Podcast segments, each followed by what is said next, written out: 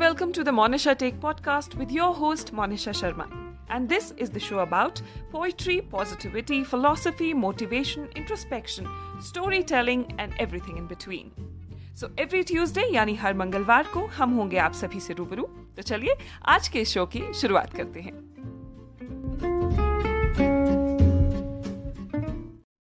नमस्कार the Monisha take podcast के सभी श्रोताओं को नए साल की हार्दिक शुभकामनाएँ मैं उम्मीद करती हूँ कि ये नया साल आप सभी की जिंदगियों में ढेर सारी खुशियाँ लेकर आए।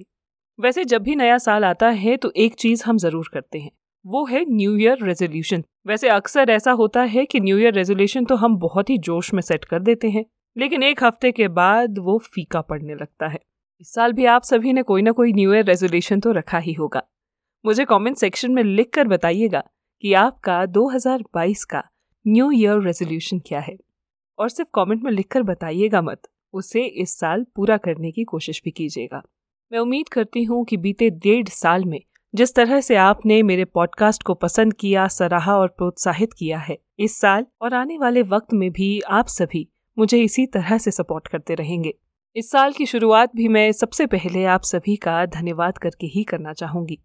इन डेढ़ सालों में अगर मैं अपने पॉडकास्ट को करीब 80 एपिसोड्स तक पहुँचा पाई हूँ तो वो केवल इसलिए है क्योंकि आप सभी ने हर एपिसोड, हर हफ़्ते मेरे पॉडकास्ट को पसंद किया है, मुझे पर्सनली मैसेज करके भी मोटिवेट किया है। और यकीन मानिए कि आपका ये प्रोत्साहन और आपके वो प्रशंसा के शब्द ही कारण है कि मैं डेढ़ साल से निरंतर बिना रुके हर मंगलवार एपिसोड्स अपलोड करती आई हूँ और आगे भी करती रहूँगी। तो चलिए, अब आप सभी के लिए नए साल की पहली कहानी की शुरुआत करते हैं। किसी गाँव में एक युवक रहता था। वह बड़ा ही आलसी और कामचोर था। सारा दिन निठल्ला बैठकर मक्खियाँ मारना ही उसका काम था। इसीलिए लोग उसे मक्खी मार बहादुर कहकर बुलाते थे। उसका एक ही कहना था कि राम दे खाने को, बला जाए कमाने को। मगर कहते हैं ना कि बैठे बैठे तो कुएँ भी खाली हो जाते हैं। जब बाप दादाओं की दौलत चुक गई तो मक्खी मार बहादुर को चिंता आ घेरी। मजबूरी सामने खड़ी दिखाई दी तो झोला उठाकर चल दिया काम धंधे की तलाश में। मक्खी मार बहादुर एक नंबर का फेंकू था। इतनी लंबी लंबी गप्पे फेंकता था कि लपेटना मुश्किल हो जाता था। चलते चलते वे एक राजा के दरबार के पास पहुँचा। राजा के समक्ष हाजिर हुआ और सिर नवा कर बोला, महाराज, मुझे नौकरी पर रख लीजिए। राजा ने ऊपर से नीचे तक उसका मुआयना किया और पूछा, क्या काम जानते हो? काम? मक्खी मार ने फिर लंबी हाँ की जो कोई ना करे, सो बंदा करे। राजा ने अपने दरबारियों की ओर देखा और फिर महामंत्री से पूछा, क्यों मंत्री जी, आपकी क्या राय है? आदमी तो काम का मालूम होता है। शक्ल से किसी के गुणों का पता नहीं चलता महाराज, फिर भी आजमाने में क्या बुराई है? राजा ने भी सोचा कि जब ये कह रहा है तो हो सकता है कि आदमी काम का हो।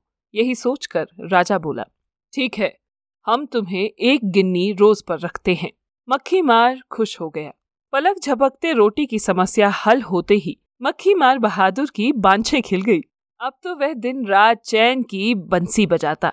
राज दरबार में क्योंकि विशेष कर्मचारियों में उसकी गिनती हो चुकी थी, इसलिए रोज देसी घी के मालपुओं पर हाथ साफ़ होते कुछ दिन यूँ ही चलता रहा। काम धाम तो उसे कुछ था नहीं, अब तो उस पर मोटापा चढ़ने लगा। इधर गिन्नी रोज के हिसाब से धन भी काफ़ी इकट्ठा होता जा रहा था। किंतु एक दिन उसकी गर्दन भी आ गई छुरी के नीचे। एक बार शत्रु राजा ने उस राज्य पर आक्रमण कर दिया। वह शत्रु राजा बहुत ही शक्तिशाली था और उसकी फौज भी बहुत बड़ी थी। राजा को जब यह समाचार मिला तो वह बहुत चिंतित हुआ कि अब क्या होगा। आखिर कैसे इतनी बड़ी फौज का मुकाबला उसकी छोटी सी फौज करेगी? उसने तुरंत मंत्रियों व दरबारियों की आपातकालीन सभा बुलाई और अपनी चिंता ज़ाहिर की। सभी मंत्रियों ने आपस में मंत्रणा करके कहा महाराज, इस मौके पर मक्खी मार बहादुर से सहायता लें। आखिर वह किस मर्ज की दवा है? जो काम कोई न कर सके, वह करेगा। यही कहा था उसने। अरे हाँ एकाएक ही राजा की जैसे सारी चिंता दूर हो गई। अच्छा याद दिलाया, फ़ौरन मक्खी मार बहादुर को हाजिर किया जाए। राजा के कहने भर की देर थी कि मक्खी मार बहादुर को फ़ौरन हाजिर किया गया। राजा ने उसे देखते ही हुक्म दंदनाया मक्खी मार बहादुर शत्रु राज्य की सेना ने देश पर हमला कर दिया है। इस संकट से आप फ़ौरन देश को बचाएँ। सुनते ही मक्खी मार का दिल धड़क उठा। उसकी आत्मा कांपने लगी। लगा कि अंत समय निकट आ गया है। मगर उसने किसी भी दरबारी या राजा पर अपनी कमज़ोरी ज़ाहिर ना होने दी, बल्कि वह तो हवा में फेंकने लगा। मसल कर रख दूँगा पूरी सेना को, महाराज। आप बिल्कुल भी चिंता ना करें। कल सुबह आप देखिएगा कि मैं कैसे शत्रुओं के कलेजे चाक करता हूँ। मखीमार बहादुर का आश्वासन पाकर राजा की जान में जान आई। मखीमार बहादुर वापस आ गया। राजा के सामने तो उसने बिना नापे छोड़ दी, मगर अब उसे पसीने आ रहे थे। उसे लगा कि अब यहाँ से बोरिया बिस्तर समेटकर भागने का समय आ गया है। ये ख्याल मन में आते ही उसने खाने के लिए तीन रोटियाँ बनाई और बोरिया बिस्तर उठाकर रात के अंधेरे में ही चंपत हो लिया। सुबह होते ही राजा ने उसे तलब किया ताकि दुश्मन से निपटने के लिए उसकी योजना जानी जाए। मगर पहरेदारों ने आकर बताया कि उनके कक्ष में तो ताला लगा है और मक्खी मार का दूर दूर तक कोई पता नहीं है। राजा बहुत परेशान हुआ। उसकी खोज में हरकारे भेजे गए, मगर मक्खी मार बहादुर साहब वहाँ होते तो मिलते। राजा की परेशानी क्रोध बनकर फूट पड़ी। उन्होंने हुक्म दिया कि मक्खी मार की सारी संपत्ति जब्त कर ली जाए। ये आदेश भी दिया गया कि जो भी मक्खी मार को पकड़कर राज दरबार में पेश करेगा उसे उचित इनाम दिया जाएगा। फिर विवश होकर राजा ने अपनी सेना को मोर्चे पर भेज दिया। उधर मक्खी मार बहादुर साहब चलते चलते एक जंगल में जा पहुँचे। सवेरा हो गया था। चारों ओर धूप खिली हुई थी। अब मक्खी मार जी को भूख भी सताने लगी थी। उन्होंने इधर उधर देखा तो उनकी नज़र एक कुएँ पर पड़ी। मक्खी मार ने सोचा कि क्यों न यहीं बैठकर भोजन किया जाए। उन्होंने कुएँ की एक मेड़ साफ़ की और रोटियों की पोटली खोलकर बैठ गए। सोचने लगे कि रोटियाँ तो तीन हैं, अभी ना जाने कहाँ तक सफ़र करना पड़े। यही सोचकर वह ज़ोर ज़ोर से कहने लगे, एक खाऊं, दो खाऊं या तीन ही खा जाऊँ? वह बार बार यह कहे जा रहा था और कोई निर्णय नहीं कर पा रहा था। एक खाऊं, दो खा लूँ, नहीं तीन ही खा लेता हूँ। इस बात की ध्वनि जंगल में दूर दूर तक सुनाई दे रही थी। जिस कुएँ की मेड़ पर वह बैठे थे उसी कुएँ में तीन परियाँ रहती थीं।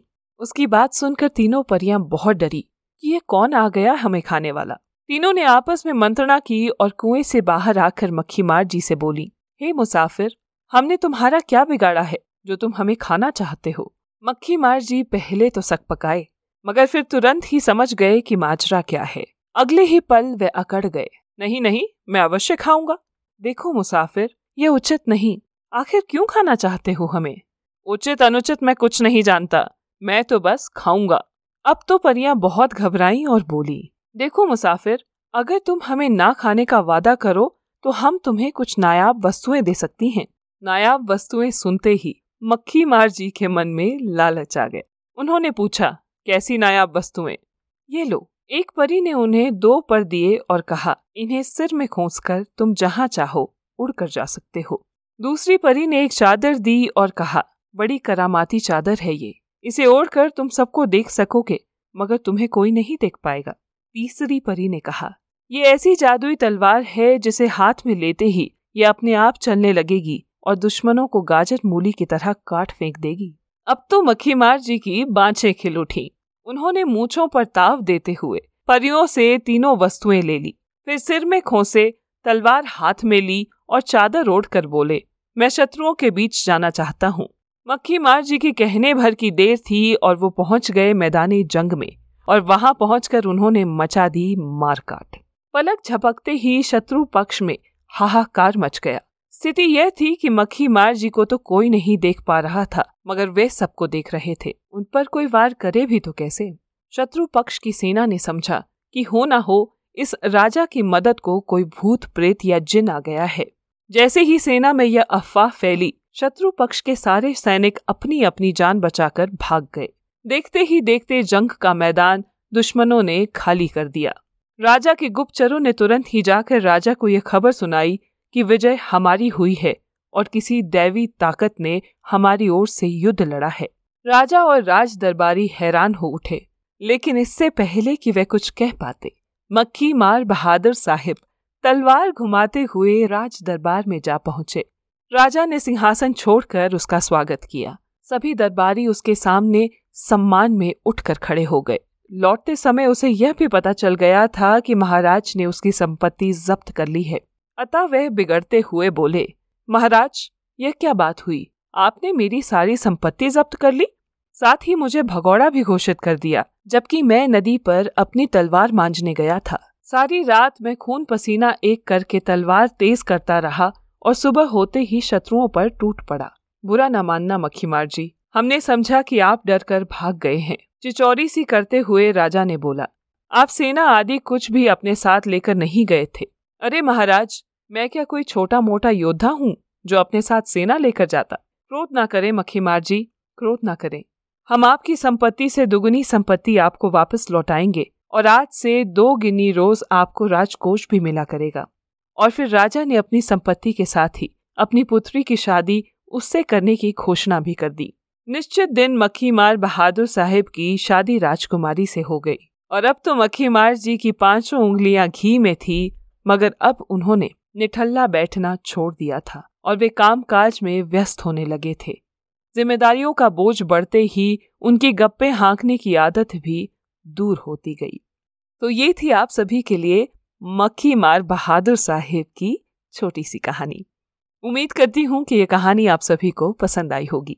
मक्खी मार जी की इस कहानी से मेरा मकसद ये संदेश देना बिल्कुल नहीं है कि आप ज़िंदगी भर निठल्ले बैठकर किसी परी के इंतज़ार में बैठे रहें। इस कहानी का मकसद ये समझाना है कि ज़िंदगी में निठल्ले बैठकर मुफ़्त की रोटी खाने से बेहतर है कि आप अपने लिए, अपने परिवार के लिए मेहनत करें और एक सम्मानजनक ज़िंदगी जिए। क्योंकि मक्खी मार बहादुर की ज़िंदगी में तो परी आ गई। लेकिन ऐसी कोई गारंटी नहीं है कि हमारी ज़िंदगी में भी ऐसी कोई परी आएगी। आपको अपनी ज़िंदगी की परी खुद ही बनना पड़ेगा। आपको अपनी ज़िंदगी को खुद ही संवारना पड़ेगा।